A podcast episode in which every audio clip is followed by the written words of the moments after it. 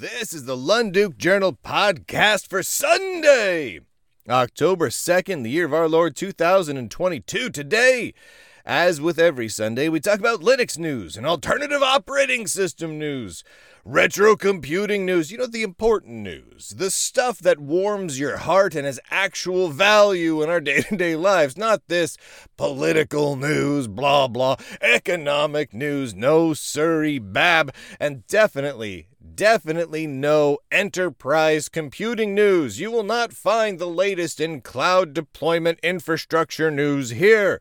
This is just the good stuff, the stuff that makes us happy. now, the, the only slight difference today with all the previous weeks is that I have decided to move the Saturday news and the Sunday news together. Previously, every Saturday, an article would come out with all the important news that we, we talk about during the week. That would come out on Saturday, and then on Sunday, this podcast would happen that covered the same material. So I've just squished those two things together. So now you get the article and the podcast together on the same day every Sunday, starting today, uh, which is cool because then you can listen along and read along and look at the screenshots all at the same time if you so wish. If not, you can just, you know, get the article or the podcast or both or individual or whatever. All right, let's move right into it. The first news of the week is that the GNU or the GNU, depending on whether or not you pronounce it right, toolchain, the hosting for it. okay, get this. It might be moving to the Linux Foundation. Yeah, yeah, yeah. The, the, the GNU project's toolchain and when, when I say toolchain, what does that mean? That means things like GCC, the compiler that compiles everything, Make, glibc, so many other things. The, the, the core toolchain that really comprises GNU slash Linux systems might be moving over to the Linux Foundation, at least in terms of, of hosting and some other things. Uh, I'm going to read some of this announcement here. This came from, uh, from the mailing list. Quote, during the sourceware slash infrastructure birds of a feather session at GNU Cauldron, a little, little, conference there, the GNU toolchain community, in collaboration with the Linux Foundation and OpenSSF, announced the GNU Toolchain Infrastructure Project, also known as GTI. The collaboration includes a fund for infrastructure and software supply chain security, which will allow us to utilize the respective Linux Foundation IT services that host kernel.org and to fund other important projects. Where do I begin? in exactly how I feel about this. So I when I when I reported on this and in the article I included a little picture uh, from Lost in Space with Robby the Robot declaring, Danger, Will Robinson. Danger, Will Robinson. Because this is. Oh, I don't see the scenario where this ends well. I see a scenario where this goes not too bad and has potentially even some possible upsides in the near to short term. But long term, the Linux Foundation, here's the thing it's a trade organization, right? That's the whole point of the Linux Foundation. That's what it is. And if you look at the Linux Foundation as simply a trade organization, it's not so bad, right? But when you start taking things like the core of the GNU project itself, the very core, and move it under the umbrella to where it's essentially controlled by the Linux Foundation. I mean, it's once you give Linux Foundation the, uh, you know, some of the funding, uh, the funding control of parts of it, the infrastructure and hosting control over over it. Okay, the Linux Foundation is not a. How do I put this? When you see representatives from the Linux Foundation get up on stage at various conferences, including ones where they proclaim the year of the Linux desktop is nigh.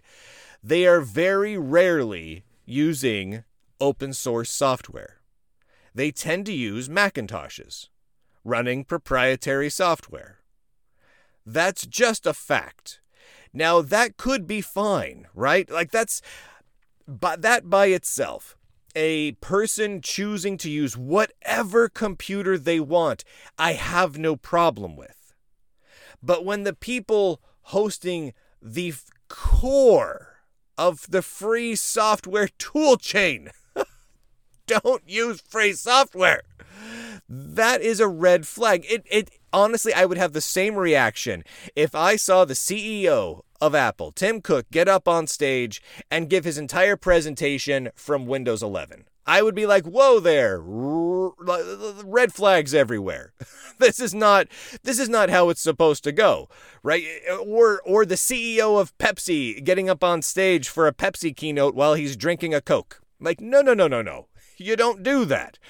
And so I don't and I've we've already seen the Linux Foundation showing that its future is not in Linux and open source. Its future is in uh, medical databases, vaccine passports, and the like. That's where they've that's where they've put uh, so much of their focus. So I I am extraordinarily skeptical of this going well. I just don't see it going well. Um, I more power to the Linux Foundation doing whatever they want with whatever projects they want and running whatever software they want uh, while they do it. But the GNU project to to basically put their eggs in the Linux Foundation basket is foolish. Deeply deeply foolish. I mean, they might as well say um, we're we're going to have all of our hosting done on Azure, and we're going to do a lot of our funding through Microsoft going forward. No, no, no, no, no, no, no, no, no, no, no, no, no, no. Which, by the way, Microsoft gives a lot of money and has a lot of control, and they have you know seats on the board of directors and everything at, at Linux Foundation. So anyway, Bad idea. But it's happening. At least it looks like it's happening. Um, on to completely less important news, but extraordinarily fun. You remember the Sega Dreamcast? The Sega Dreamcast one of my favorite consoles. I, I dearly loved it. And one of the cool things about the Sega Dreamcast was the way it handled save files, right? Uh, many many consoles have built-in save save memory and, and battery backups in the cartridges. Um, others, you know, write data to internal hard drives and or internal flash storage. Like, the original PlayStation had those little memory cartridges that you slide in and out. Well, the Dreamcast had what they called the uh, the uh, the VMU. Right, it was a visual memory unit. And what was cool about it is this little memory unit was this little itty bitty thing that was kind of like a tiny Game Boy. It had a it had a screen. It had little buttons on it. You could play games on this thing. And you slide this VMU into your controller. And you could save your game progress to the controller. You could put games on there.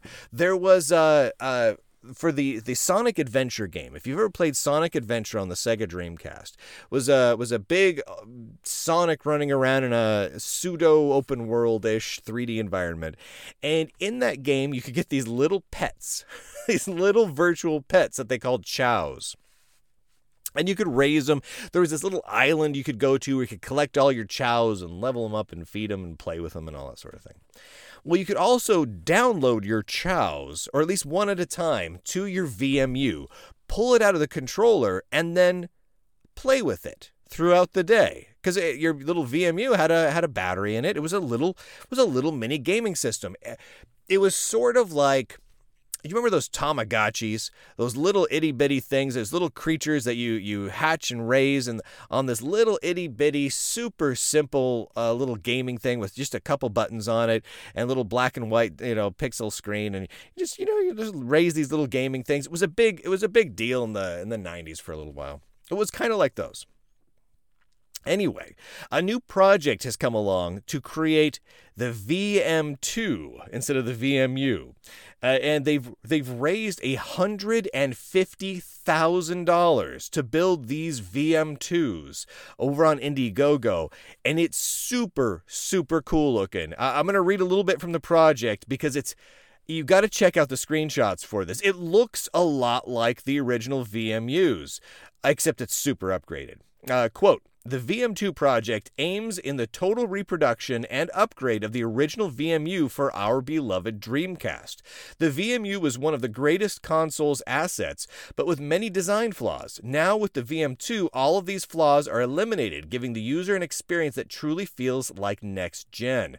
Internally, the VM2 received a totally refreshed design with modern electronics. Externally, it is upgraded at the same time keeps the original looks and feels as a tribute to the original VMU. Features and upgrades. Uh, a new monochrome backlit LCD, higher screen resolution, micro SD storage, internal storage of 128K, embedded an embedded high capacity battery, a USB C port for both charging and connecting to a PC, uh, original audio support, Dream Eye support, original uh, language support for English and Japanese, uh, LCD game image streaming to the PC, which is cool, charging from both the controller and the USB C port, and support for VM2 to VM2 connections, uh, supposedly with the future firmware upgrade. Very cool. Very very cool, and I love that there's so much excitement around this in the in the in the the nerd retro gaming community that they raised 150 grand to make a whole bunch of these, and I wish them the best of success because that's just super neat. All right, let's let's do one more uh, bit of gaming-ish news, and let's talk about the Nintendo Entertainment System operating system for a second. The NES OS is a is a brand new operating system, a very very limited operating system uh, for the Nintendo Entertainment System, and I'm going to read this here. It's really cool looking, limited but cool. NES OS is an operating system designed for the Nintendo Entertainment System and family computer systems, the Famicom. The operating system features two core applications the word processor and the settings. The word processor allows users to print characters and certain blocks to the screen, then save that data in the form of a file for later use or editing. The setting app displays system information and lets the user select one of seven cursors and one of 53 possible desktop background colors. It also acts as the file manager, allowing users to delete their saved files. Now, here's the thing it doesn't do a lot. It is extremely limited. I mean, crazy limited. What it just described is everything it does. Um, it and here's it is only able to save up to eight files, and each file is limited to 2K each. That said, still very cool. I, I, included some screenshots over in the article to check it out. It, it's very cool. It's got. it, it, it, would need a lot of work before it would be usable for anything uh, at all. But it's very, very cool project just the same. But here's the thing um, this, there's been some reporting on this, and every single bit of reporting has ignored the fact that this is not the first operating system for the NES. And what's more, it's not the first operating system for the NES called NES OS. there was, in fact, a completely, excuse me, unrelated project called NESOS from six years ago, which is all up in open source on GitHub. I've linked to it in the article. And it took a totally different approach to it, right? So, the other project, the six year old NESOS, had a design for a hardware interface for that allowed you to attach a PS2 keyboard to your Nintendo Entertainment System. So any old PS2 keyboard plug plug right into your NES. Cool, right? Um, and then in addition to that, the NES OS, this this six year old one, included a command line, so it had a full command line, and a BrainF interpreter. A BrainF is is a programming language, so it had a full programming language, and it included two sample programs: uh, the the Game of Life and a snake a snake game, right? The classic snaking snake getting longer, eating things game, all written in in BrainF. now, which arguably that old six year old NESOS was a far more robust and powerful system, but it kind of requires you to, you know, build that little. That little PS2 hardware interface and connect a PS2 keyboard for it. The the new one can use the Nintendo keyboard, uh, which was part of the family computer system in Japan, the Famicom keyboard. Um, uh, but uh, you know, if you don't have one of those, you're you know, you know, uh, bummer. You don't have a physical keyboard, but still very cool. I would almost like to see the two projects combined together. I think that would be that would be super rad.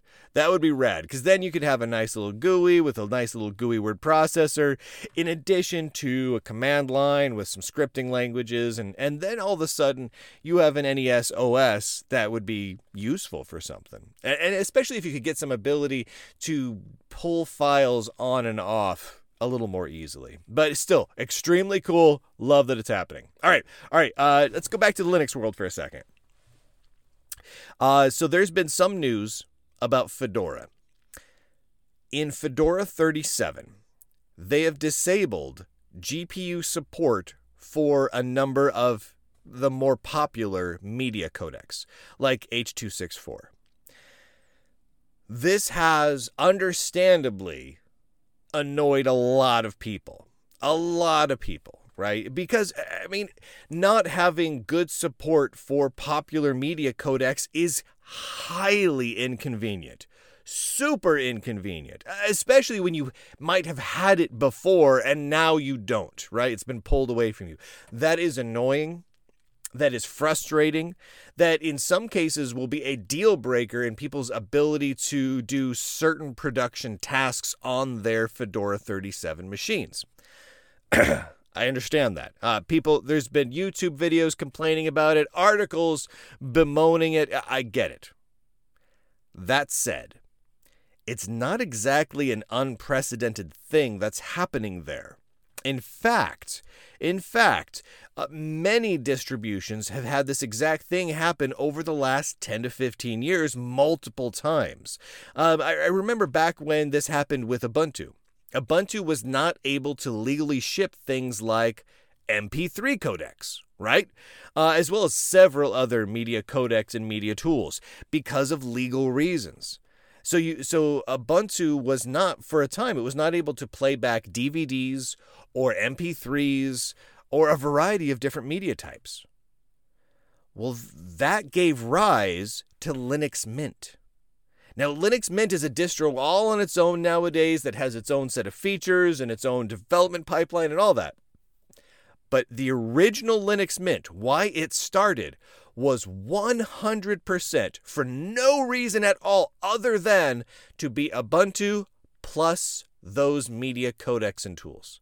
That's it. That's the only thing they added initially. That's it. I, re- I remember distinctly. I was doing a podcast called The Linux Action Show, and we covered it at the time. There was no purpose at all for it. I mean, the stated purpose for Linux Mint was just to add in the media codecs and such. That's it.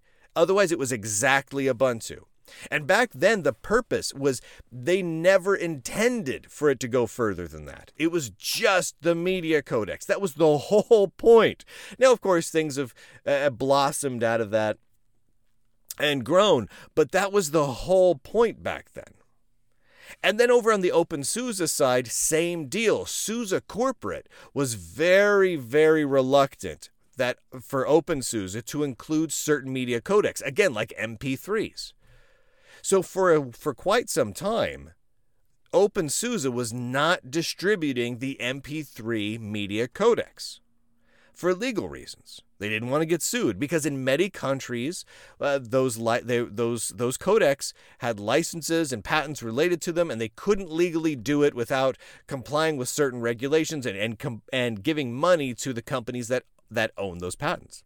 So they didn't. They didn't include it, which resulted in a number of OpenSUSE respins, basically OpenSUSE distributions that added in those media codecs.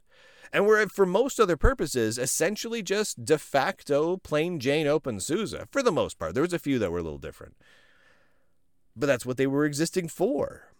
This sort of thing has happened quite a lot. Then uh, MP3s changed over time because now MP3s can be legally distributed by by anyone. And so MP3 support is now everywhere.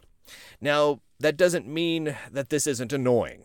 I, I, I totally get it. This is definitely annoying for Fedora users. But more likely than not, people will find a way around it. People will have uh, repositories set up somewhere that they can use and very quickly install support.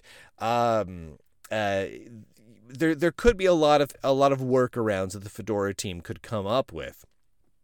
But this is a problem, and whether whether we think it, it should be that these media codes should be patented and whatnot or not is kind of irrelevant. That's the world we live in, and I can't really blame Fedora for for pulling those out. You know, it, it doesn't really matter if if I think it's silly that the H.264 or any other media codec should have those sort of restrictions on it. It, I, I, it doesn't matter. It doesn't matter what I think. That's the world we live in, and we just have to deal with it. Now, the reality is, at some point, it won't be an issue anymore, and at some point, uh, those those media codecs will just simply appear in plain Jane Fedora again.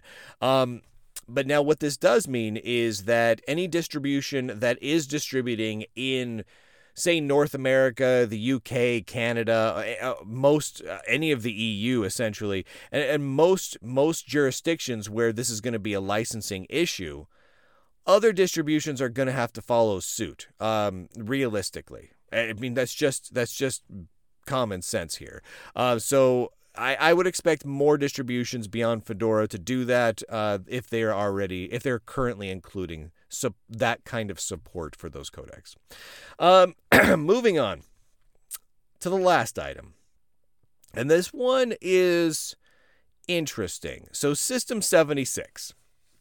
They make their own Linux distribution that is based on Ubuntu. It is Ubuntu with changes, right? Just like Linux Mint or or eh, or Elementary or any of a variety variety of different uh, distributions. Ubuntu plus changes.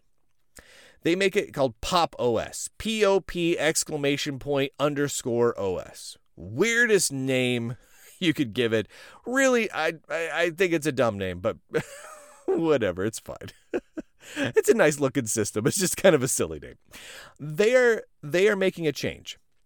So they are developing their own desktop environment and moving away from GNOME. They're not going to be using GNOME Shell anymore. They're going to be moving to something they call Cosmic, right? Their own desktop environment that they're developing in house. Now, where this is getting really interesting, now that's already by itself is like, well, okay, so how many desktop environments do we need again? Uh, but cool, cool. But they're moving to a completely different UI framework as well. They're going to be ditching GTK, the GNOME toolkit, completely, and instead opting to use Iced, which is a new UI framework that is developed in Rust. Uh, I'm going to read this quote from uh, from one of the developers who posted over on a, on a Reddit thread. After much deliberation and experimentation over the last year, the engineering team has decided to use Iced instead of GTK. Iced is a native Rust GUI toolkit that's made enough progress lately to become viable for use in Cosmic. Various Cosmic applets have already been written in both GTK and Iced for comparison. The latest development versions of Iced have an API that's very flexible, expressive, and intuitive compared to GTK. It feels very natural in Rust, and anyone familiar with Elm will appreciate its design. Cosmic settings will be developed in tandem with and from this toolkit. Okay. I have thoughts and questions, and I, and I want to kind of go through. I outline a few of them in the article, but I want to go through a little more in depth here. First of all, it remains to be seen how this will impact GTK applications running on Pop OS. Pop OS is currently based on GNOME and GTK.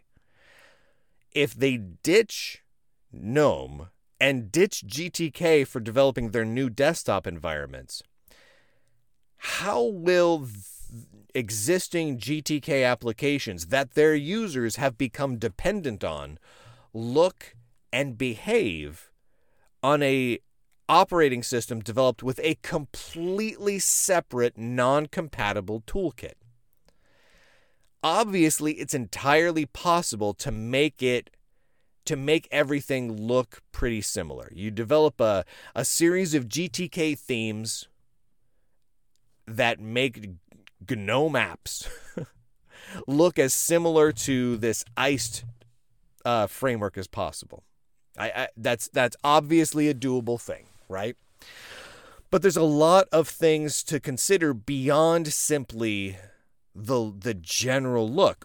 Things as simple as a file save dialog. So that now we're going to have applications that use wildly, wildly different looking and behaving file save dialogues using completely different toolkits. I could see a number of issues there a number of issues and even if even if many of those issues are going to be easy to overcome simple things like uh, for example i'm going to give you a very simple almost pointless example but be, it, it kind of gets your brain thinking about how how many issues there could be here if you have a file save dialog in a gnome application you know how in, in, in many of those app those file save or file open dialogues you have your your list your kind of your hot list of places to save to on the left right? Like your desktop your documents folder etc and you can drag and drop new folders over to that area for for quick reference in the future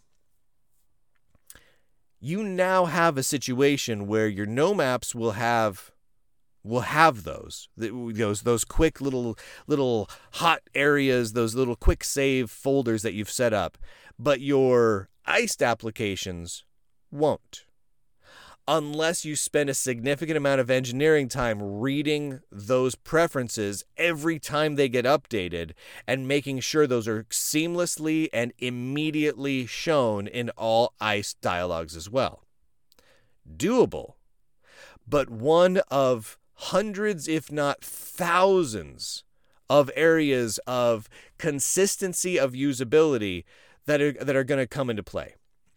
And you quickly are going to have not just inconsistent UIs, but increasingly complex systems and increasingly buggy systems by design.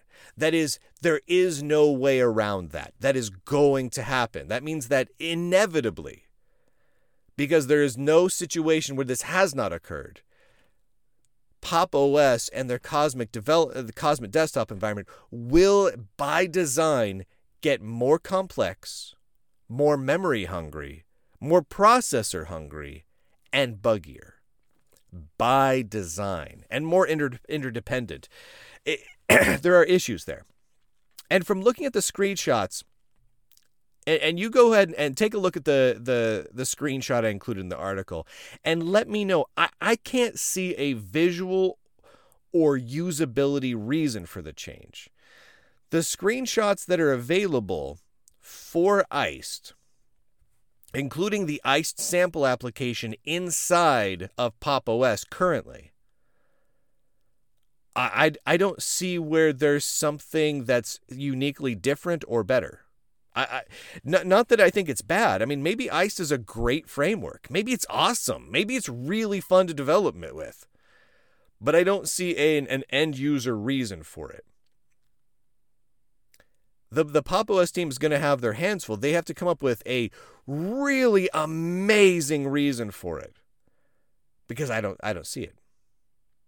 This also strikes me, and, and, this is this is less about the the the end product and more about the choices made on the back end. But this strikes me as yet another example of, hey, let's rewrite something in Rust because Rust is a religion and it is blasphemy to not use Rust.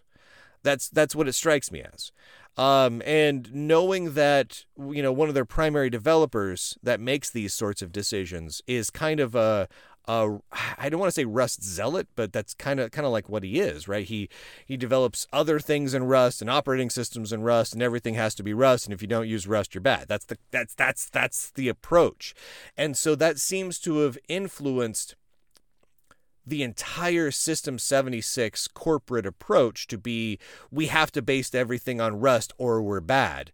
And I think in this case, um, just like we're, we're seeing over happening over in the Linux kernel right now, where we're seeing people saying, okay, we're going to bring Rust into the Linux kernel. Oh, wait, there actually could be some really significant problems with that. They're, they're finding that out now. And there's, there's debates happening in the Linux kernel mailing list where they're like, okay, based on the design of Rust, maybe this was a actually a bad idea to do the Linux kernel in Rust. And so they're having a debate about that right now.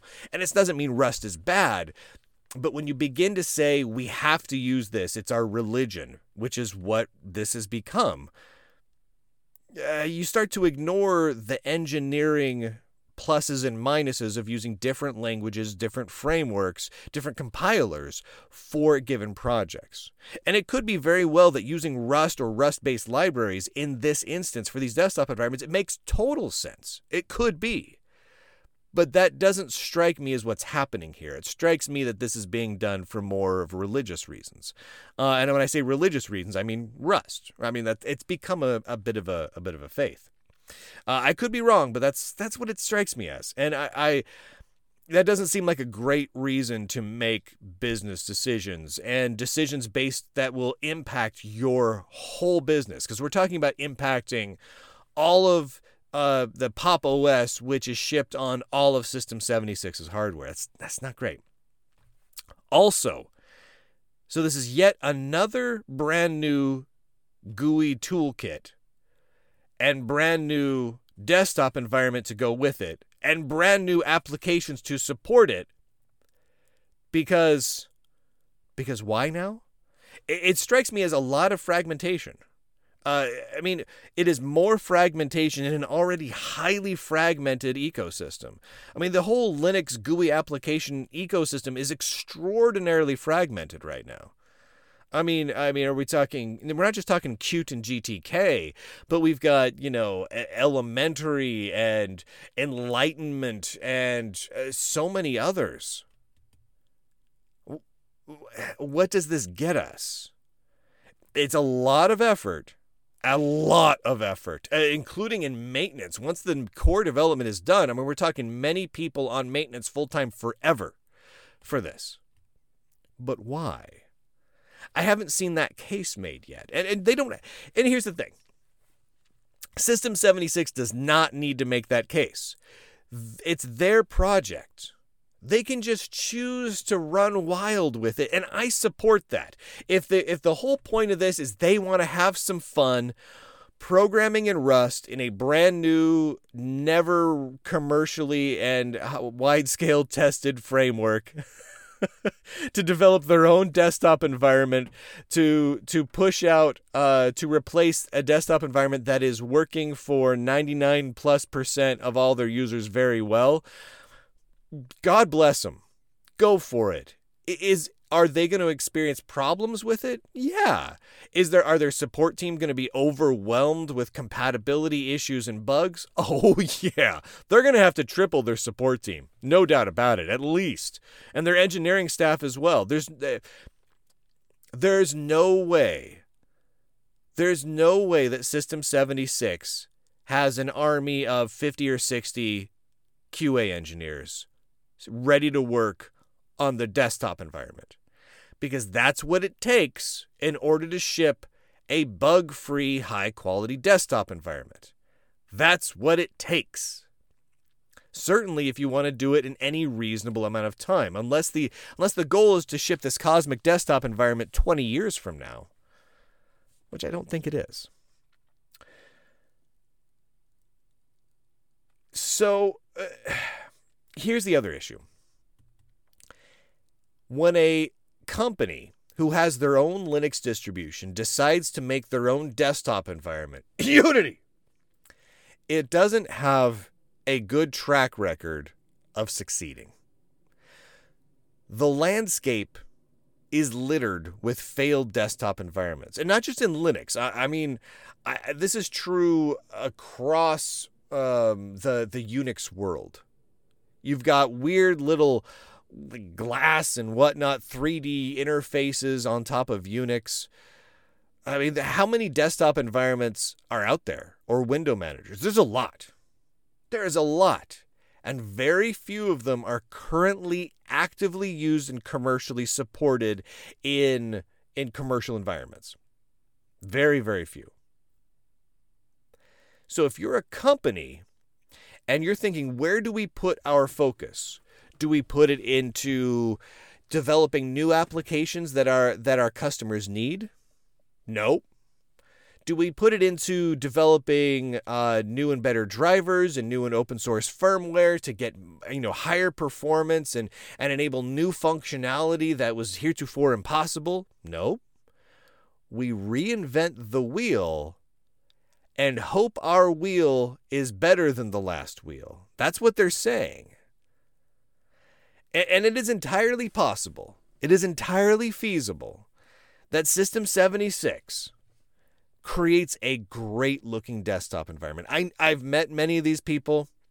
I am huge fans of some of their design work. They have done great work in the past. They really have. I, I have I have some concerns about the way their company has gone lately. Um, they they've gotten very angry and yelly and very very actively politically and that that starts to rub me a little wrong like it starts to concern me but realistically they have done some truly phenomenal work in the past on both uh, UI uh, design, graphic design, and, and whatnot. They really have. And uh, big fan, big fan of that work of theirs. So if they apply that to this new cosmic desktop environment, regardless of the fact that they're creating something brand new, built on a brand new untested technology, and attempting to shoehorn it into their existing system in such a way that users will not be negatively impacted in any way, which is 100% impossible. But ignoring that, ignoring the complete impossibility of pulling that off, 100% impossible, never been done before putting that aside for, for, for a moment, they could they could put something together pretty beautiful. And that I would like to see. I would like to see that maybe what they're putting out is going to be truly different. Maybe it is going to be truly spectacular looking. And if that's the case, it could have some real value and be worthwhile. But so far, the screenshots I've seen, if that is what it looks like, it looks significantly worse than the default gnome theme. It looks significantly worse than the default Qt theme. It looks I, I just not that great. It looks fine. But what like the buttons and the the radio buttons and the sliders and whatnot, they look like the kind that developers create as placeholders for buttons. They're not just simple, but boring and unrefined. And, uh, and it just it just doesn't look great. Um, so here's hoping that they haven't played their cards yet. This is this is what I truly hope. I hope that the System 76 has not played their cards yet. They have not shown people what the designs are yet. I hope I hope that they're going to wow everybody and they're going to come out with something really great that even though it, there's going to be significant upgrade pain, significant for a lot of people, and for a lot of their customers that in the end it will be worth it because they'll have done some they'll come up with something truly new truly revolutionary and truly gorgeous. I hope that. I really hope that. But i'm doubtful. Anyway i've got a lot of questions here. There's not a lot of answers to be had it, this is this is kind of a this is kind of par for the course in the in the Linux world. You know, uh, you know, people decide to blaze their own trail. Uh, th- there's a long track record of companies deciding to do exactly what System 76 is doing, and for me to tell them that's not the right approach, and then for them to yell at me and then two to three years later for them to agree that I was right in the first place and do the thing I told them to do. This is there's a long track record of this. this has happened with Canonical and Ubuntu a, a, good half dozen to a dozen times now um, for a variety of different projects of theirs.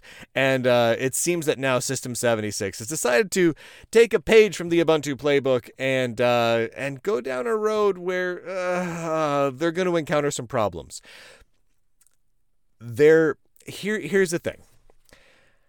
How do I how do I put this without sounding like a jerk? I'm sitting here right now thinking, do I say this because it's going to sound like a Okay, I'm just going to say this point point blank. I know the people that are doing a lot of this work. They are not experienced software engineers. I immediately made at least 10 people very angry by saying that. And here's what I but here's what I mean by that. They are talented, brilliant engineers. Even the people who have yelled at me, like even the people they've got they've got a couple and they've got at least one engineer there who has screamed profanities on the internet about me and done horrible stuff. But he's brilliant. Brilliant. However, he's young and has profoundly little experience in this domain. And when I, when I in this domain, I mean shipping and maintaining in long-term high quality projects like this. He he hasn't had those experiences and those are the kinds of people at System 76 making these decisions right now. And the same is true uh, of like um so like their CEO. Uh, the CEO of System 76 is A very nice and B very smart. And that is an amazing set of qualities for a CEO to have. And he is astoundingly good at running his company. Really good. He impressed me 2000 different ways from Sunday. I'm telling you. When I when I met with him, when I've talked with him, impressive. He does he knows his audience, he knows his customers, he knows his employees who he treats really well. He knows he knows the the technical side of things and he does a fantastic job of all of it but he's never done this before. And I've not seen any indication that they've brought someone on board who has, say, 15 to 20 years of tech executive experience who's shipped a large number of highly complex projects both new and and existing projects and handled many significant software rollouts where they're taking large scale current customers and applying their current and, and and changing what those customers are using. Like I, I don't I don't see any indication that there's anyone at their company who's done the type of things that they need in order to pull this off. Because it's hard to pull this stuff off. What System 76 is biting off is without saying it, uh, without, it's more than they could chew. And so I have high, high doubts that this is going to go well. But I, I hope I'm wrong. I very rarely am, though. All right. Uh, I'm going to get yelled at. Anyway, uh, thanks everyone for hanging out with us today. Uh, this episode of the uh, the Lunduke Journal podcast is sponsored by. I'm just kidding. It's not sponsored by anyone. We don't take ads. We don't take money from companies.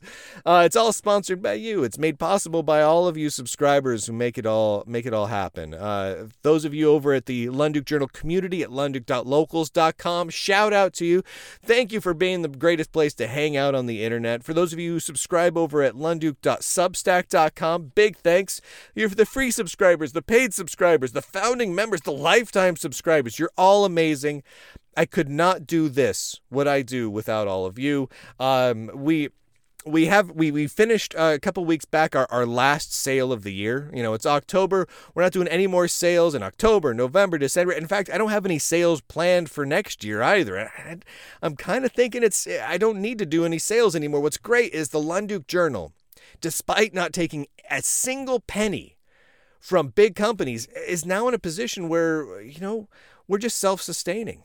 We we can exist. I'm not a millionaire Uh, I'm definitely not a millionaire, but I can do this full time, writing articles and doing shows for all of you with all of you. And I don't have to take a penny from from any company. So that you know my opinions are honest and not influenced by by anyone. I, I can't think of a single company that has the ability to influence me at this point. It's amazing. It's absolutely amazing. That's because of all of you. Uh, so we, we don't have any sales. There's no sales coming up. The prices that are on the website, that's what the prices are for subscription and what they shall be for a very long time. So sign up if you haven't already. And now's the time to do it. Though the one thing I will say is if anyone is has been a subscriber, is currently like a, a regular subscriber, and you want to move over to be a lifetime subscriber, which all that means is that you never have to pay again, and uh, you get all the benefits from all the subscription levels, and you have to have to pay again. Um, if you want to move over to that, you can apply everything you've spent on your current subscription toward the lifetime subscription. It's just kind of like a way of saying, "Hey, you've been supporting us." You've been supporting the Lunduke Journal. You've been, you know, pitching in your your five bucks for per month or or or however much per year, and and I want to say thank you. So eh, you've already been doing that for a number of months, or in some cases more than a year, and you want to and you just want to move it over to lifetime because you're going to be sticking around. Well, you can just apply everything you've already spent towards the lifetime. You Just kind of a it, it's it feels like the right thing to do. Uh, because all of you have been supporting me. I, I want to say thank you to all of you. So if you want to do that, uh, go to the go to lunduke.substack.com. There's an about tab up at the top. And you can find information on how to sign up for the lifetime subscription, and then just just look at it and see how much you've spent on your subscription so far. Subtract that amount from the lifetime subscription amount, and uh, and then follow the instructions on that page, and and then you never have to pay another dime, and you're part of this community forever. you will never escape. It's like that episode of The Twilight Zone, you know, where the, the car, they go to the cafe and the, they can never escape the cafe. And the, the, the population sign ticks up by two at the end. It's like that, except less creepy and more nerdy. and if you have any questions, like you're like, uh, how much have I spent on subscription? I don't know. I don't want to do the math on that. Just email me or send me a direct message, a private message over at lunduke.locals.com, one or the other, and I can just look it up for you. It takes me like two seconds. Uh, I I did it for someone just just this morning, and uh, I'll just send it over to you. and then oh, away you go. Bob's your uncle, your lifetime forever, and it's it's great. It's a great way to support the community. It's a great way to support the work I do, and it saves you some bucks in the long run. Which uh, I'm I'm a cheapskate, so I like saving bucks. Why wouldn't you like saving bucks? Everyone likes saving some bucks. Anyway, uh, love y'all. You guys are the greatest group of nerds on the whole internet, and uh, I will see you guys later.